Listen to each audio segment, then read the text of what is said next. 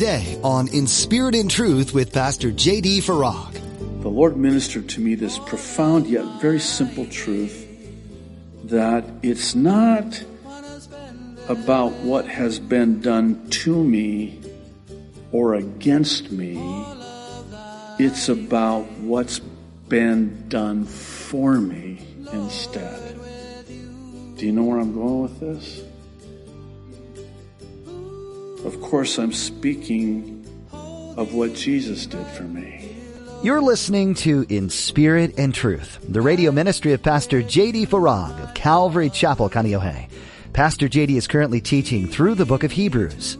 One of the ways we can combat bitterness is by shifting our focus. When we focus on the bad things that happen to us, that's all we think about. In today's message, Pastor J.D. will be sharing how we should be focusing on the cross. We should let gratitude fill our hearts and be thankful for what Jesus did for us. Now, be sure to stay with us after today's message to hear how you can get your own copy of today's broadcast. Subscribe to the In Spirit and Truth podcast or download the In Spirit and Truth iPhone or Android mobile app.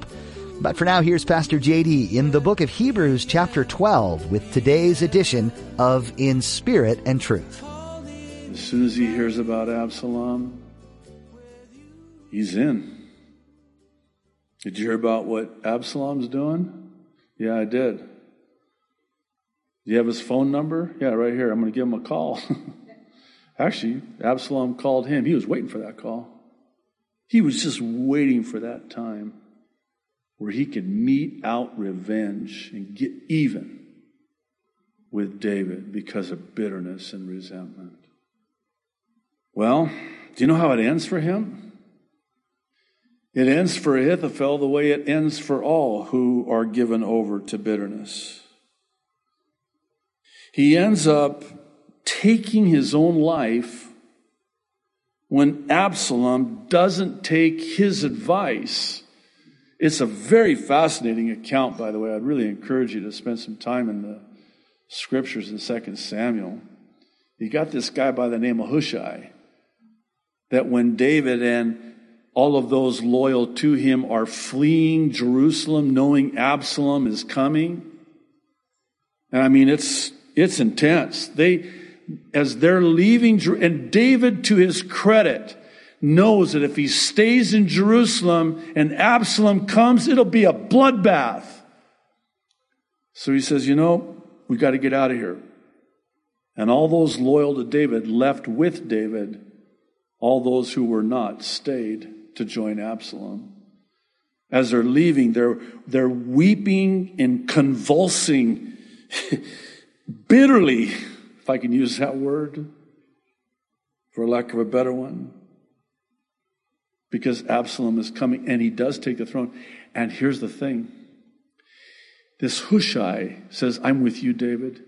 And David says, no, I want you to go back because you have to counter. And we need to pray, by the way, you and I, Hushai, because if Ahithophel advises Absalom, my son, and my son Absalom listens to Ahithophel, it's game over. It's lights out.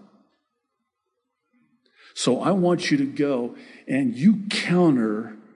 You're kind of like inside intelligence for me too. I need you. You're of more value there, feigning loyalty to Absalom, than you are with me. So he does. So it comes time. Here's Absalom now. He's there. David has fled, declares himself, fancies himself to be the king.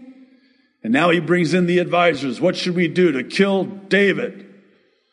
Ahithophel gives him his advice first. And if Absalom would have listened to Ahithophel, it would have worked. And so Absalom says, okay, thank you, Ahithophel. Hushai, what do you say? How should we do this? And the Holy Spirit comes upon Hushai, and Hushai gives him this counter advice, which in effect spares David's life according to the plan of the Lord. It was totally the grace of God. And it's when Absalom does not take Ahithophel's advice and instead take Hushai's advice. This is a smart man we're talking about. He knows, uh-oh, he didn't take my advice. It's lights out for me now. So he goes back to his home and he takes his own life. Why do I emphasize this? Because that's how it ends. Destroy bitterness before bitterness destroys you. Bitterness destroyed Ahithophel. This must have been a man of God. This is a guy you want in your church as a pastor. This is a guy you want on your board as an elder. Must have been a man of God. And you're telling me that bitterness destroyed a man like that? Yes. That's how dangerous it is. And that's why the writer of Hebrews starts off with this list of exhortations. And it's like number one on his list is, you better deal with bitterness. Don't even think about anything else. Deal with bitterness. Don't let a bitter root take root. It will kill you. It will destroy your life. And it does it from the inside out. It eats at you. Do you imagine for 10 years how that was just eating at him? Just even the mention of David's name and the furious anger and rage that would come. If you'll kindly allow me to, I want to share with you personally, if you don't mind, how God has done a work in my heart concerning resentment and bitterness over the years. I just want to be candid with you. I know sometimes that makes people uncomfortable, but just before the Lord and before you, as a church that I'm so privileged to pastor, I just want to share with you very candidly how over the years, a 1,000 times a day, the enemy will hand you bitterness on a silver platter. Don't take it. Don't take it. 1,000 reasons to become resentful. I mean, even in the marriage relationship, by the way. But here's how it is that I know for me personally, I was able to uproot that bitter root before it destroyed my life. The Lord ministered to me this profound yet very simple truth, that it's not about what has been done to me or against me. It's about what's been done for me instead. Do you know where I'm going with this? Of course, I'm speaking of what Jesus did for me. See, again, if I'm looking at them and nursing this grudge because of them and what they did to me, I don't have my eyes on what Jesus did for me. Because I'm consumed by what they did to me. Do you know what they did to me? I don't know what they did to you, but I know that Jesus died for you. That should be a game changer right there, shouldn't it? See, now please stay with me, and the enemy doesn't want you to hear this, because the enemy wants you to keep nursing that grudge and watering that bitter root so it grows in your life. Because he wants to destroy you, right? That's his sole goal, by the way, to steal, kill, and destroy. He wants to destroy you. And one of the most powerful ways that he can destroy the life of a Christian is by way of bitterness. And he'll do everything he can to get your eyes off of Jesus and what Jesus did for you. And he'll keep playing that that video over and over and over again. He's even going to post it on social media for you. And you keep replaying it in your mind. I can't believe they did that to me. And the enemy's right there going, I can't believe they did that to you either. And it's like the Lord's over here going, what about me? Yeah, they did that to you, but what about me? I died for you. And by the way, you know why I died for you? Because you're a sinner, just like them. That one that you hold that grudge against. I've heard it said like this. I think it was Oswald Chambers that said it. Stuck with me over the years. It's not have you been wronged, it's have you wronged. It reminds me of I was thinking about this last week. My wife and I were talking. It was Mark Twain who said this. At the end of the day, spank your children, for surely they did something. Right? You get my point. You see where I'm going with this. So let's talk about the marriage relationship for just a moment, if you don't mind. You know, we hold these grudges, and then it manifests in the silent treatment. I know you know nothing of what I speak of, right? And sometimes it'll go on for days. Man, you're just nursing that thing. And they're wrong. I'm not going to apologize. I didn't do anything wrong. Oh, yes, you did. It's not have you been wronged. It's have you wronged. And spoiler alert, you've wronged. And that's why you have to go to the cross.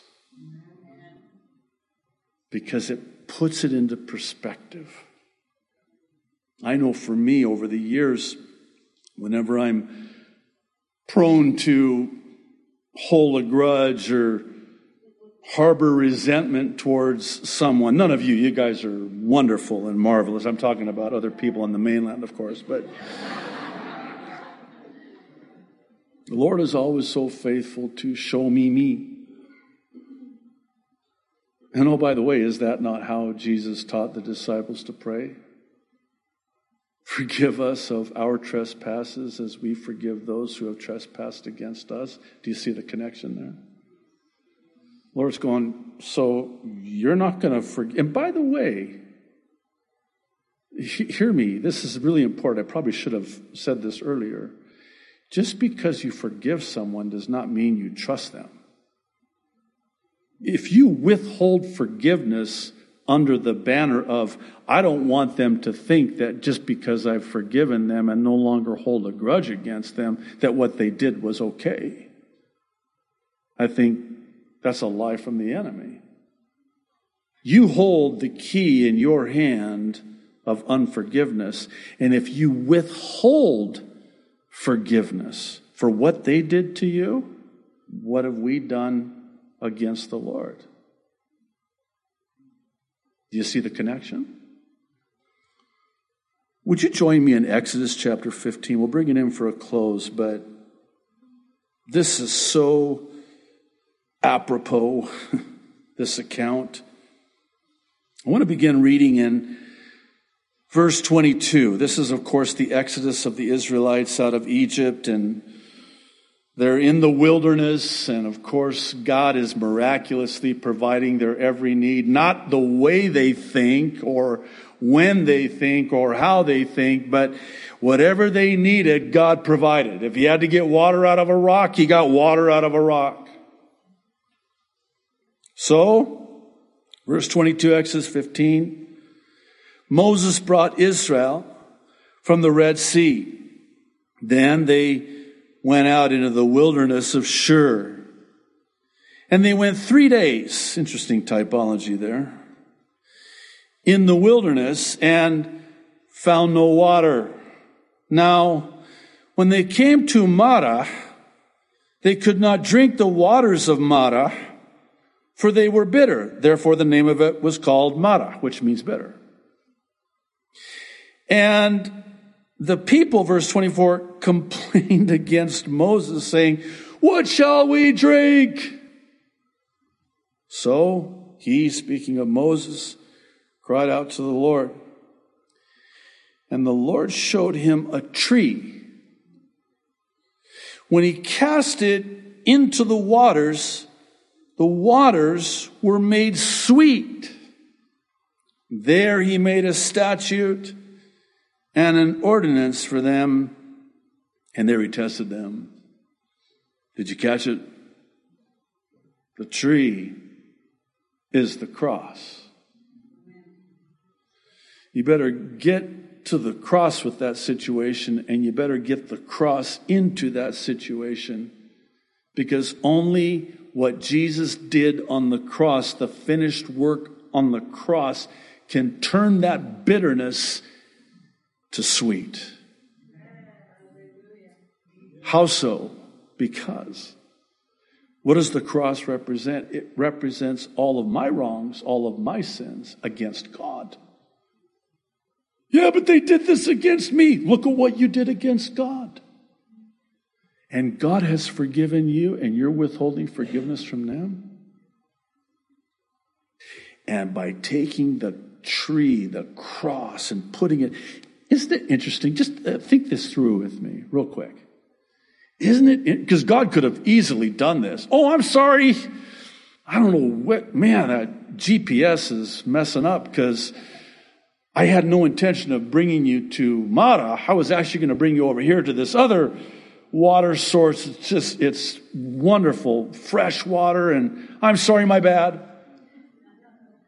And even after they get to Marah, he's not like, okay, Moses, take them here to a different place. No. I want them to know that this is bitter water, because I'm going to do only that which I can and turn that bitter situation in your life, that bitterness, that resentment, that grudge that you have, I'm going to make it sweet. Watch me now. But you can't do it absent the cross. Why can't you do it absent the cross? Because he took your sins upon him on that cross and paid for them in full, and you're forgiven. Have you ever thought of it like this? I hope this doesn't jam your gears or crash your hard drive, whatever metaphor you want. But have you ever thought about God not being bitter towards us? I bet if I say this, somebody might come to mind. How about when people become bitter towards God because of some perceived injustice, and they blame God, and they become bitter towards God? Wait a minute, you've got it backwards, man. If anybody has any right to be bitter, it's God, because of what we've done against him and continue to and will continue to until that trumpet sounds. And we're delivered from, as Paul would refer to it, and I love the reference from the Apostle Paul to the church in Rome, this wretched body of death. I mean, I look in the mirror every morning. I just think, wow. You know that where he says, outwardly we decay day by day. I mean, it is every day now. It's like, whoa, more decay. but inwardly we're renewed day by day in the inner man spiritually. And we're rotten, man. We're rotten, right? I hope in closing that somehow, some way, I mean, I did my best, that maybe the Holy Spirit will do the rest, especially for anyone here today that brought boy, you picked the wrong day to bring a grudge to church, I guess. I speak to myself. I need that reminder. I need the cross put into my bitter Marah situation just to remind me that I'm forgiven. There's nothing held against me, nothing charged to my account. It's paid in full. I'm free and clear, and whom the Son sets free is free indeed. One last thing. Did I say one last thing yet? I got one last thing. So, you know when Jesus in Matthew 5 says the unthinkable, right? He says, pray for your enemies, those who wrong you and speak evil of you, and pray for them? I'll pray for them, all right. God, kill them. Kill them, God. That's not what he's saying. What he's saying is, if you will start praying for them, it will change your bitter heart towards them. Because how long can you stay angry at someone you're praying for? You know how they say, don't try this at home? No, try this at home. Try it. At first, it's a little bit, it's a little rough and raw, and, it's hard to come out. It's kind of like, Lord, bleh. Lord, bleh. Lord, just bless him. Just get it over with. Bless him. And then he does. You're like, whoa. And it changes your heart towards them. Because, see, now you have an investment in their lives and God blessing their lives. And you cannot stay angry. And, I know, shocking, right? Jesus knows that about us. That if you pray for your enemies, they're no longer going to be your enemies. Pray for them. Pray for them. You cannot stay angry or become bitter towards somebody that you're praying for any length of period of time. I know some of us, and I'm not going to look at anybody when I say this, you know who you are. Some of us are... a little bit thicker and more stubborn and obstinate and stiff-necked than others. We hold on to things, man. We'll carry that thing a long time. No, let it go. Let go of that perceived keyword, injustice. Pray for them. Get that cross in there as quick as you can, because it's a much-needed reminder of your sin against God. Let's pray. Father in heaven, I did my best. It's now up to the Holy Spirit to take it from here and take this that we've seen here and begin that process, as arduous and tedious as it might be, of doing that work in our hearts concerning bitterness, Lord.